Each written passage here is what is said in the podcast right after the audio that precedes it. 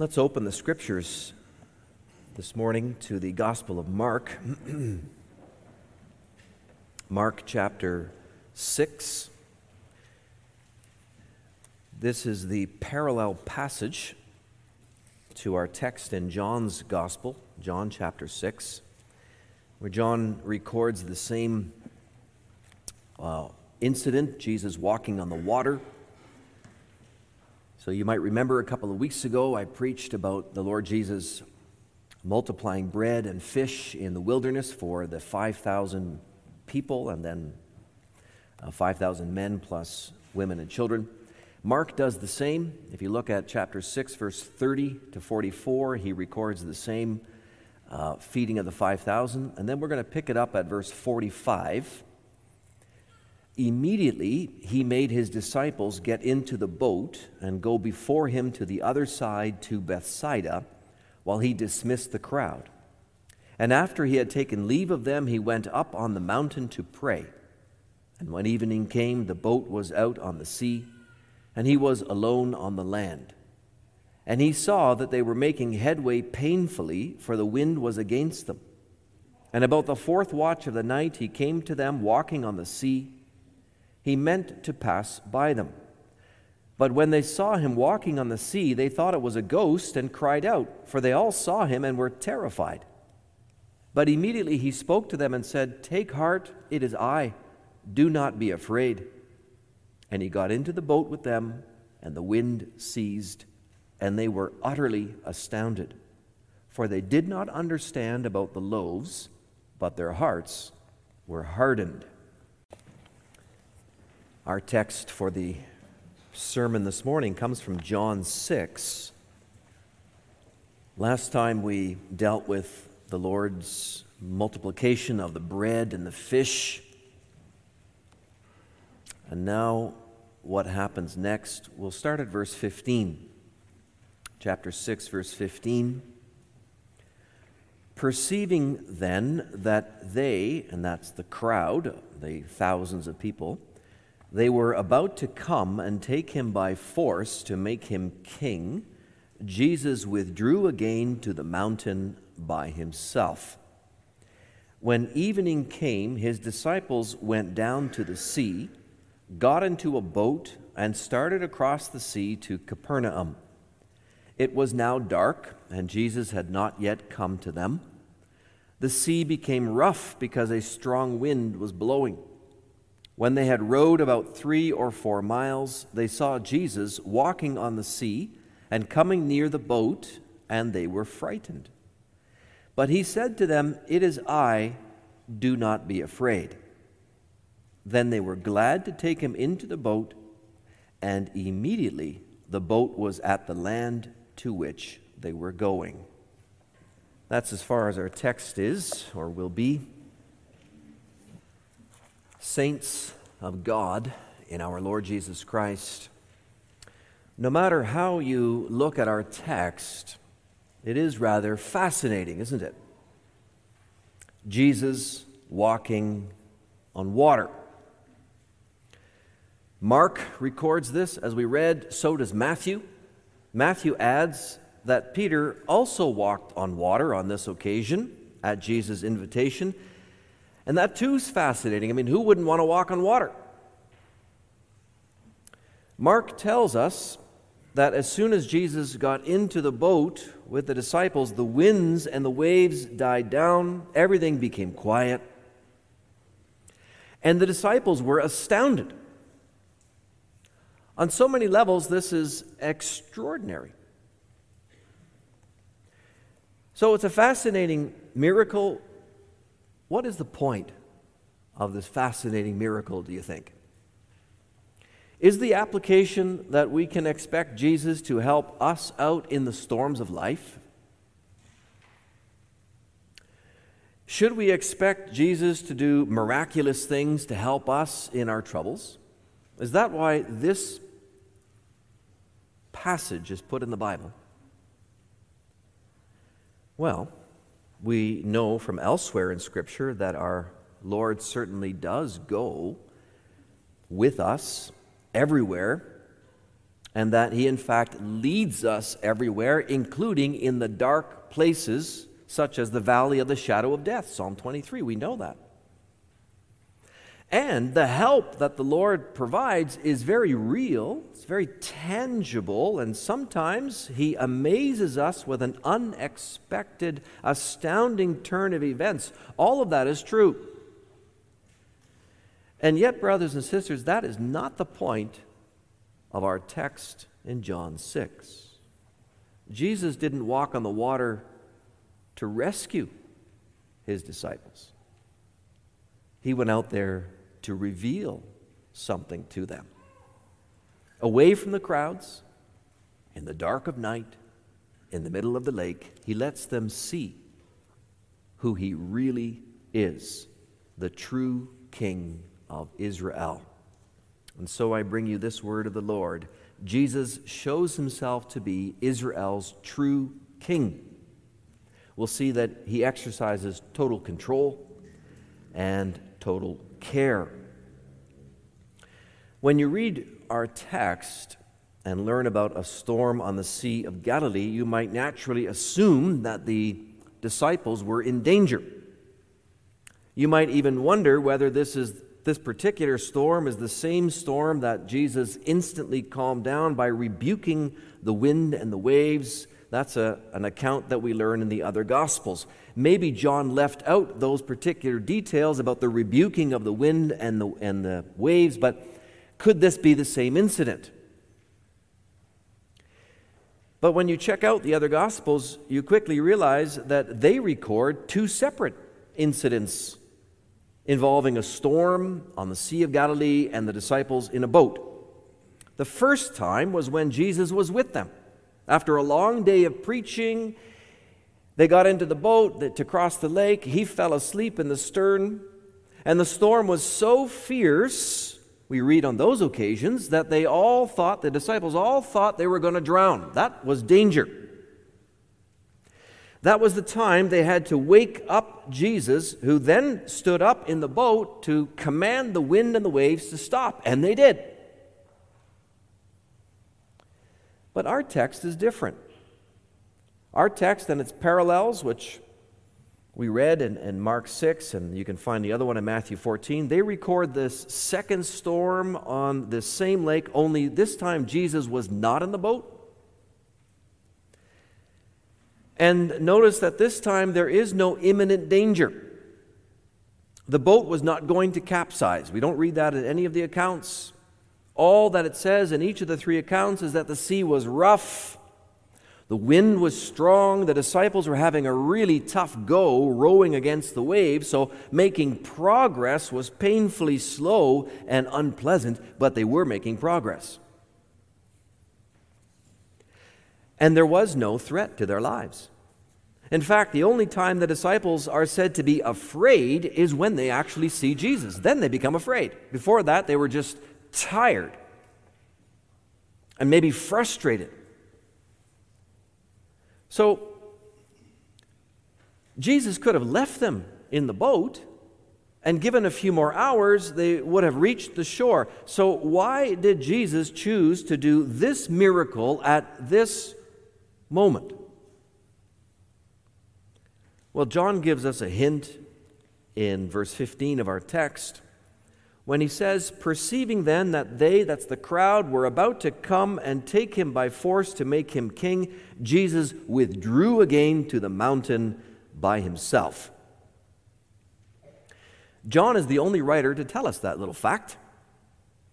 And it helps explains, explain why Jesus would, as, as Mark relates, send his disciples away immediately after the crowds were fed bread and fish. And that action of Jesus sending the disciples away from himself was unusual. When you read through the Gospels, their disciples are mostly with Jesus, or, or, they leave him for a very short period of time, maybe to go into a city to buy bread or other food, but they, they're always uh, coming back to Jesus fairly quickly. But this time, Jesus sends them away across the lake. Mark tells us that Jesus made his disciples get into the boat, so there's a, a certain compelling he has to do to go ahead of him to the other side of the lake to Bethsaida while he dismissed the crowd. He makes them leave. The disciples then would have found this very unusual. They're, they're going to be sent seven or eight kilometers away across the lake, and Jesus stays with the crowd, or at least on that side of the lake. Why? Why does Jesus separate the disciples from himself and the crowd? Well, in part, it's because Jesus didn't want the crowd to influence the disciples any more than they already may have. Because verse 15 tells us that the thousands of people, and remember there's 5,000 men and then women and children, we're dealing with maybe 15 or so thousand people. They were deeply impressed with Jesus and his power to produce bread in the wilderness, just like Moses uh, like it happened in the days of Moses. They say about him, that's in verse 14, this is indeed the prophet who is to come into the world. So they're getting excited, the crowd. This is the prophet that Moses spoke about in Deuteronomy 18. This is the greater Moses that we were expecting. This is the Messiah. So let's crown him king. Let's make this thing happen. Let's bring in the kingdom. This is the king. If this man can produce bread and fish out of thin air and heal the sick with a simple command or touch, then surely he can lead us against our enemies, against the Romans, and take back our country. That's the kind of king the crowds were looking for. That's the kind of king they thought they had there in Jesus. And when this, this group think takes hold of a big crowd like that, it's very hard for individuals to resist. So Jesus commands the 12 to get into a boat, to, to leave that crowd and its influence, and to go ahead of him across the lake to Capernaum while he goes back up the mountain to pray.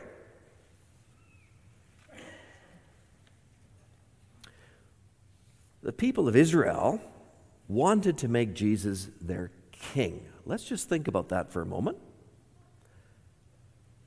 If you were in Jesus' shoes, how much of a temptation would that be for you?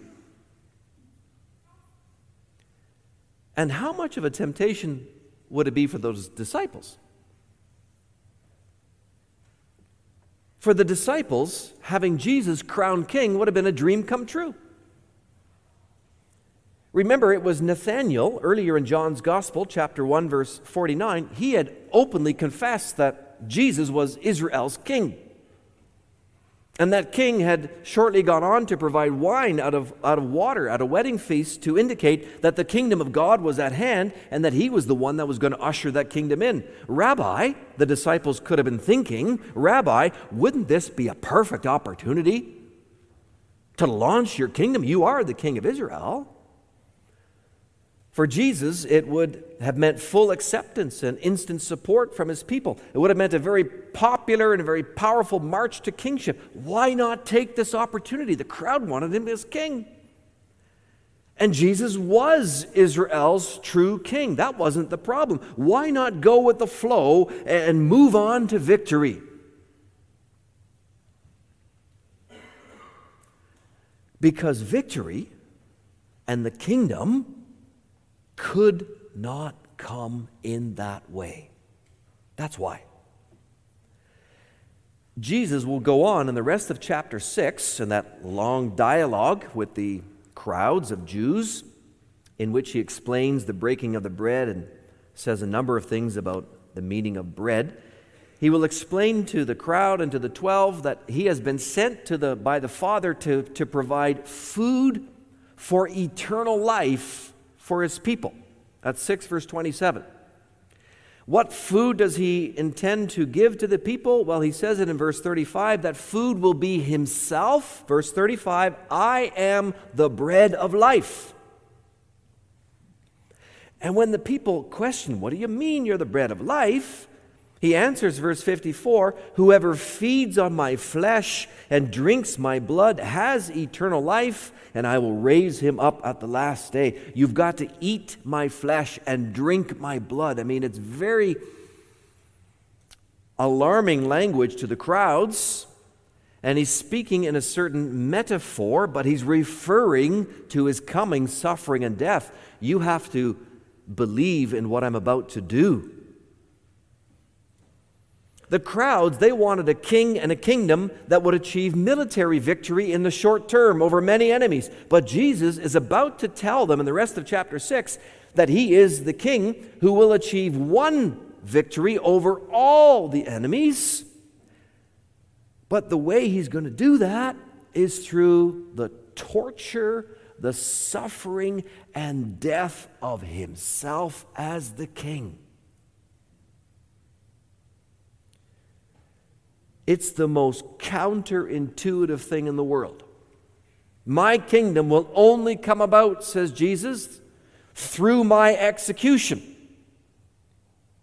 And you can enter into my kingdom, the kingdom of God, and you can receive eternal life in that kingdom only through trusting my suffering and death. It was an impossible message to believe, and, and Jesus knew that it was coming.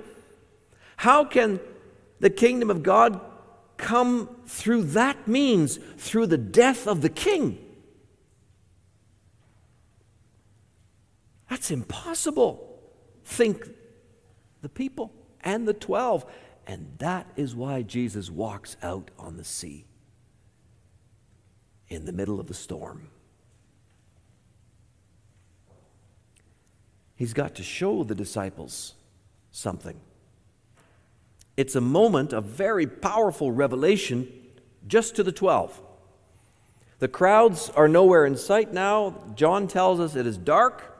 This doesn't happen in the daylight. You can imagine the disciples are feeling somewhat confused and unsure, probably frustrated. Why did Jesus separate themselves himself from them in such a drastic manner and leave them all alone in the dark? That couldn't have felt very good. They confessed Jesus as king, so why didn't he let the crowds make him king? Could they be wrong about Jesus?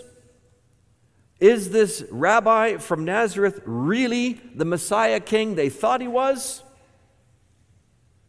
Because he, he's just turned down the kingship that the crowds were offering him.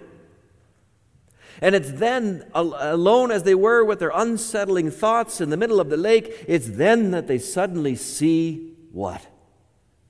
Jesus walking to them on the sea in the storm.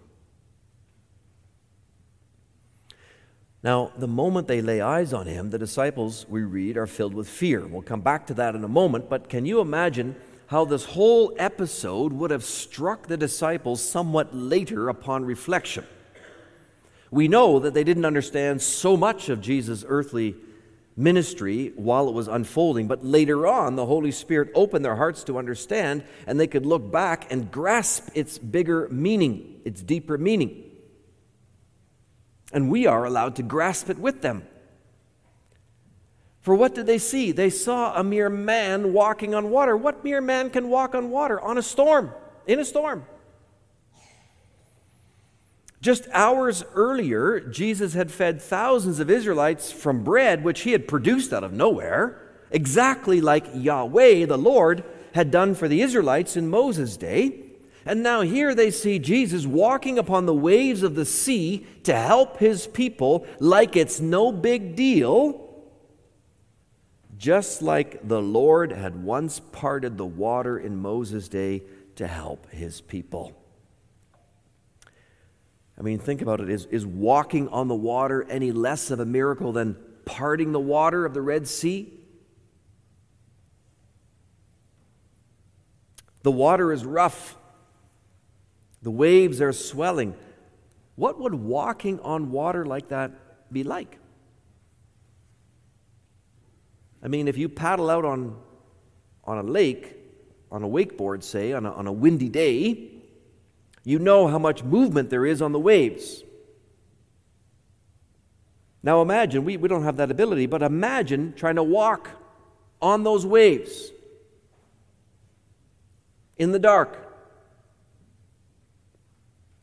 How could anybody walk over these roiling waves without losing their balance? The disciples are there in the boat, struggling hard, making hardly any headway against the fierce wind and waves. But there comes Jesus strolling along. He's not running, he's not struggling. He's just walking along without any resistance from wind or water. Who is this man? Within this single day, he has shown that he has total control over bread and food and total control over the sea. Who can this man be but Yahweh, the Lord? Who else has such control over creation? This is Israel's eternal king. Every Israelite knew that the Lord, as creator, was not just Israel's king, he was certainly that, but he was also supreme king of the world. We sang about that from Psalm 89. Who in their mighty host, and that's a reference to the angels, compares with you, O Lord, in splendor? They all before your throne to you their homage render. So Yahweh is this king, the supreme king and look from how he controls the waters, Psalm 89 again. You rule the swelling tides, the surging of the sea, and on the roaring waves you impose tranquility, quietness. So, what is Jesus doing? What is he revealing when he walks out onto the water? He's saying to the twelve, don't worry, I am king. I really am Israel's king, but I am more. I am king of all creation. I'm not just the man you see before me. Don't follow the crowds and think too little of me as if I'm just an earthly king, but have confidence that as surely as you see me controlling the waves and the wind and produce even the food you eat, know for certain that I am your king, for I am your God. That's who I am. Trust me. Jesus is preparing his disciples to believe in him even when things get confusing for them and are hard to understand for them, as they will shortly become as Jesus' ministry unfolds. There's, a, there's going to be a lot of hard things to grasp. Even chapter 6 will show that, and other chapters as well. Jesus is preparing them for that. This walking on the water, this revelation that He is Yahweh, is saying, I know what I'm doing. I am king and I have all the power to save you, but I will save you in my way. I know what I'm doing. Trust me. You wanted me maybe to take up with the crowd and become the king they wanted, but that's not the way. Trust me. Can you trust him too, brothers and sisters? One of the hardest times to trust is when you don't know what's happening or why. The less in control I feel, the harder I find it to be confident in the outcome. And that worries me. You ever have that? The less in control I feel, the harder it is to trust. The disciples are out there row, row, rowing their oars as hard as they could, but they're going nowhere fast. And remember, they are out there on the lake at the Lord's command, so they're just doing the Lord's will by crossing the lake. They have zero control over the storm. They're not sure when they will make it across or if they can get to their intended destination. Why did our rabbi send us out into this lake at this time, into this storm?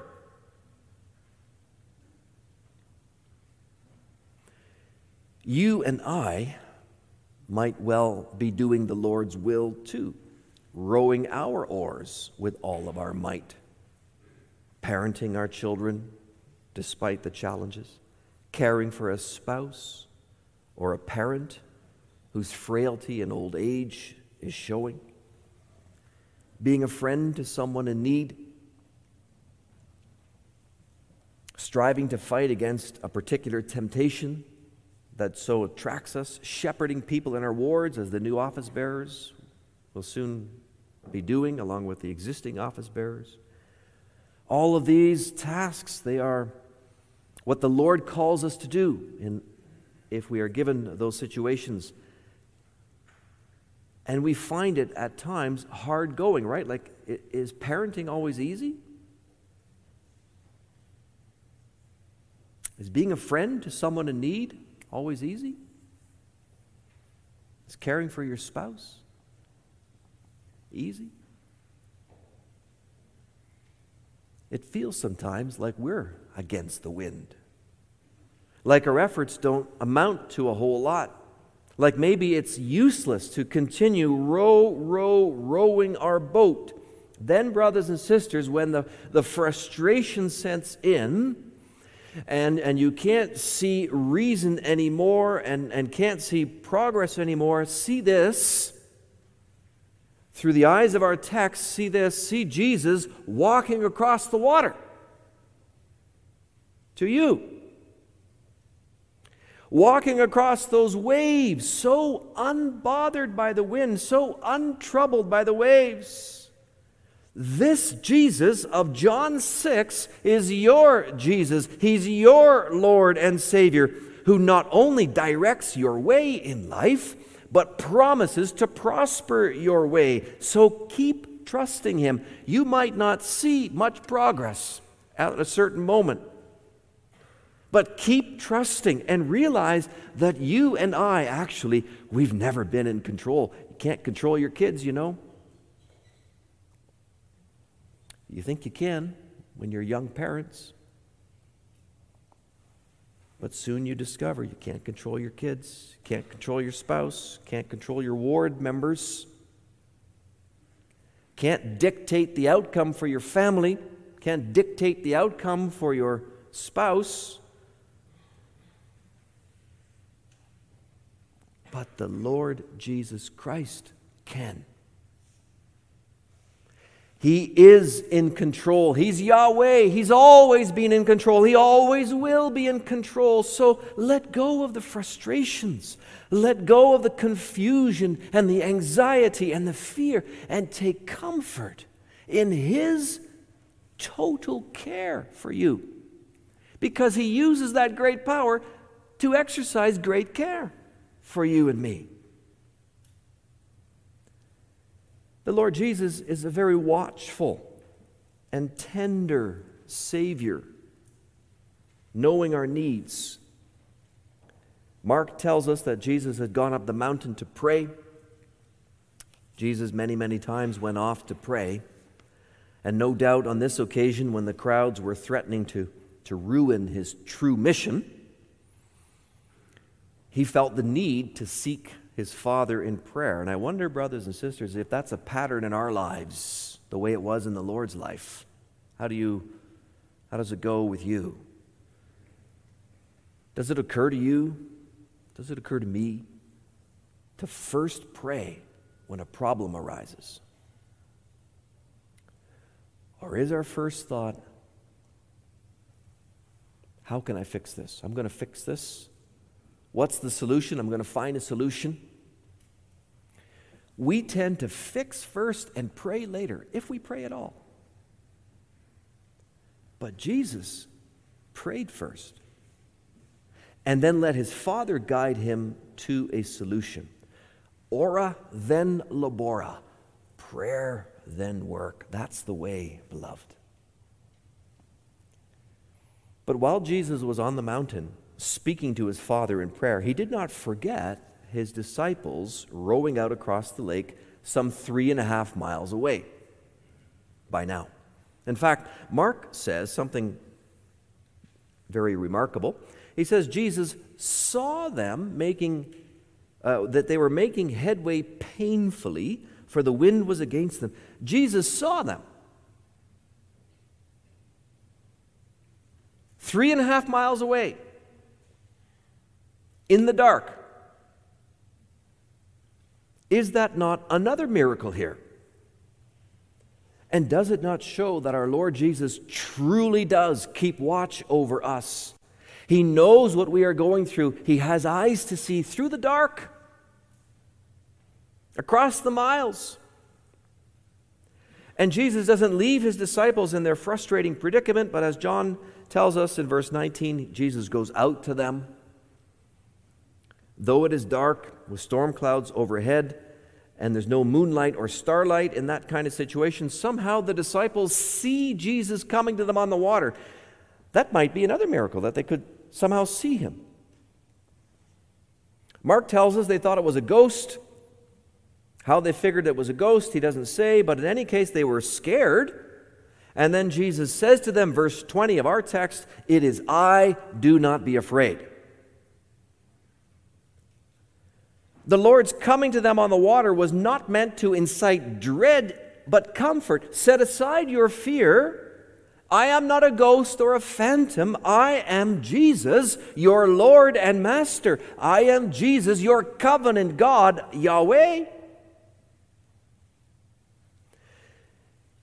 In the, the Greek, Jesus speaks four simple but profound words, and I just want to give them to you literally. The words are these I am, fear not. I am, fear not. These words would have been familiar to the disciples and all the Jews who knew the writings of Moses. Remember that at the end of chapter 5, Jesus had said, that Moses had written about him. And that kind of sets up all that is happening in chapter 6. This is chapter 6 shows us by allusion how Moses wrote about Jesus. And those words that he speaks to the disciples, I am, fear not, are words that the Lord, Yahweh, spoke to Abraham on a certain occasion and to Isaac and to Jacob when he appeared to each of them. He said either those words or something very similar Fear not, I am Yahweh your God.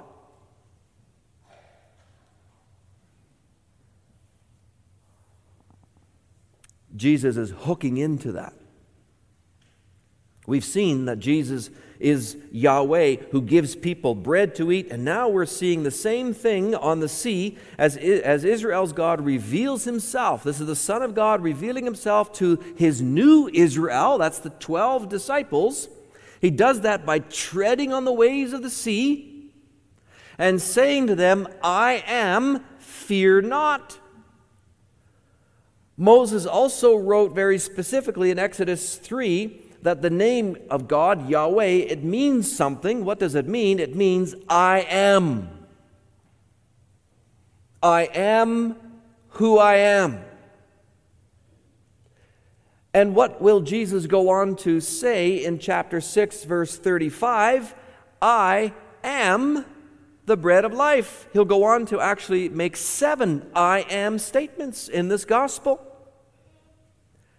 Jesus is, is, is beginning to show his disciples his true identity as Yahweh, King of Israel, King of kings and Lord of lords, so that those disciples will be willing to accept his teaching.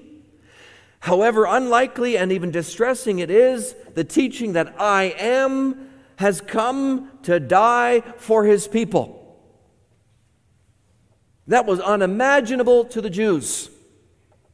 I am giving his life for Israel. That's why he walks in the water. I am who I am. I know what I'm doing. You can trust me.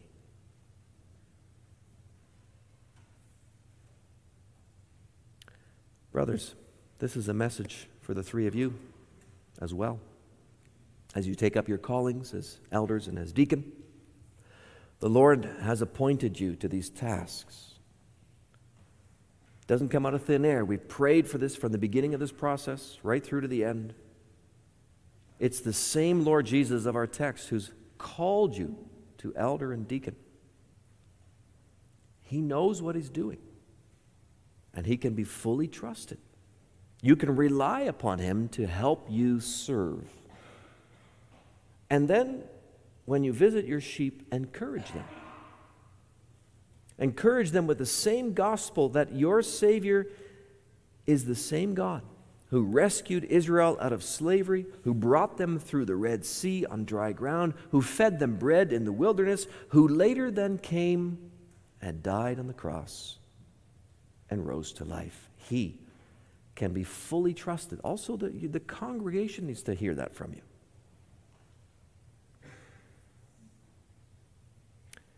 Brothers and sisters, the message comes to us fear not. For you and I are also God's covenant children. This is, this is part of Christ's total care for us. And when the Lord Jesus says this to his disciples, what happens to their fear? It melts away. Verse 21 Then they were glad to take him into the boat, and immediately the boat was at the land to which they were going. Did you notice that? That's another miracle, isn't it? I think we're up to three or four in this short passage. Their fear turns to relief and happiness, and then instantly the boat reaches the shore. Instantly, their night of struggle was over. Jesus is showing them, He's reminding them, He's impressing it upon them. He is Yahweh in the flesh. He knows what He's doing and He knows how to do it. He turns our dread into delight, our painful labor into joyful success. So, brothers and sisters, trust Him who is at work in your life. He is the bread maker, He's the water walker, the fear quencher, the triumph giver. He is the great I am. The Lord Jesus is taking us in the many circumstances of life, the difficult and the confusing. He's guiding us from here to there, that ultimate destiny, this life to the next life. And while we are en route with all those varying and difficult circumstances, let us have full confidence and comfort that your Lord and Savior guides you watches over you, is with you, and tends to your every need. He says to you and to me, I am. Fear not. Amen.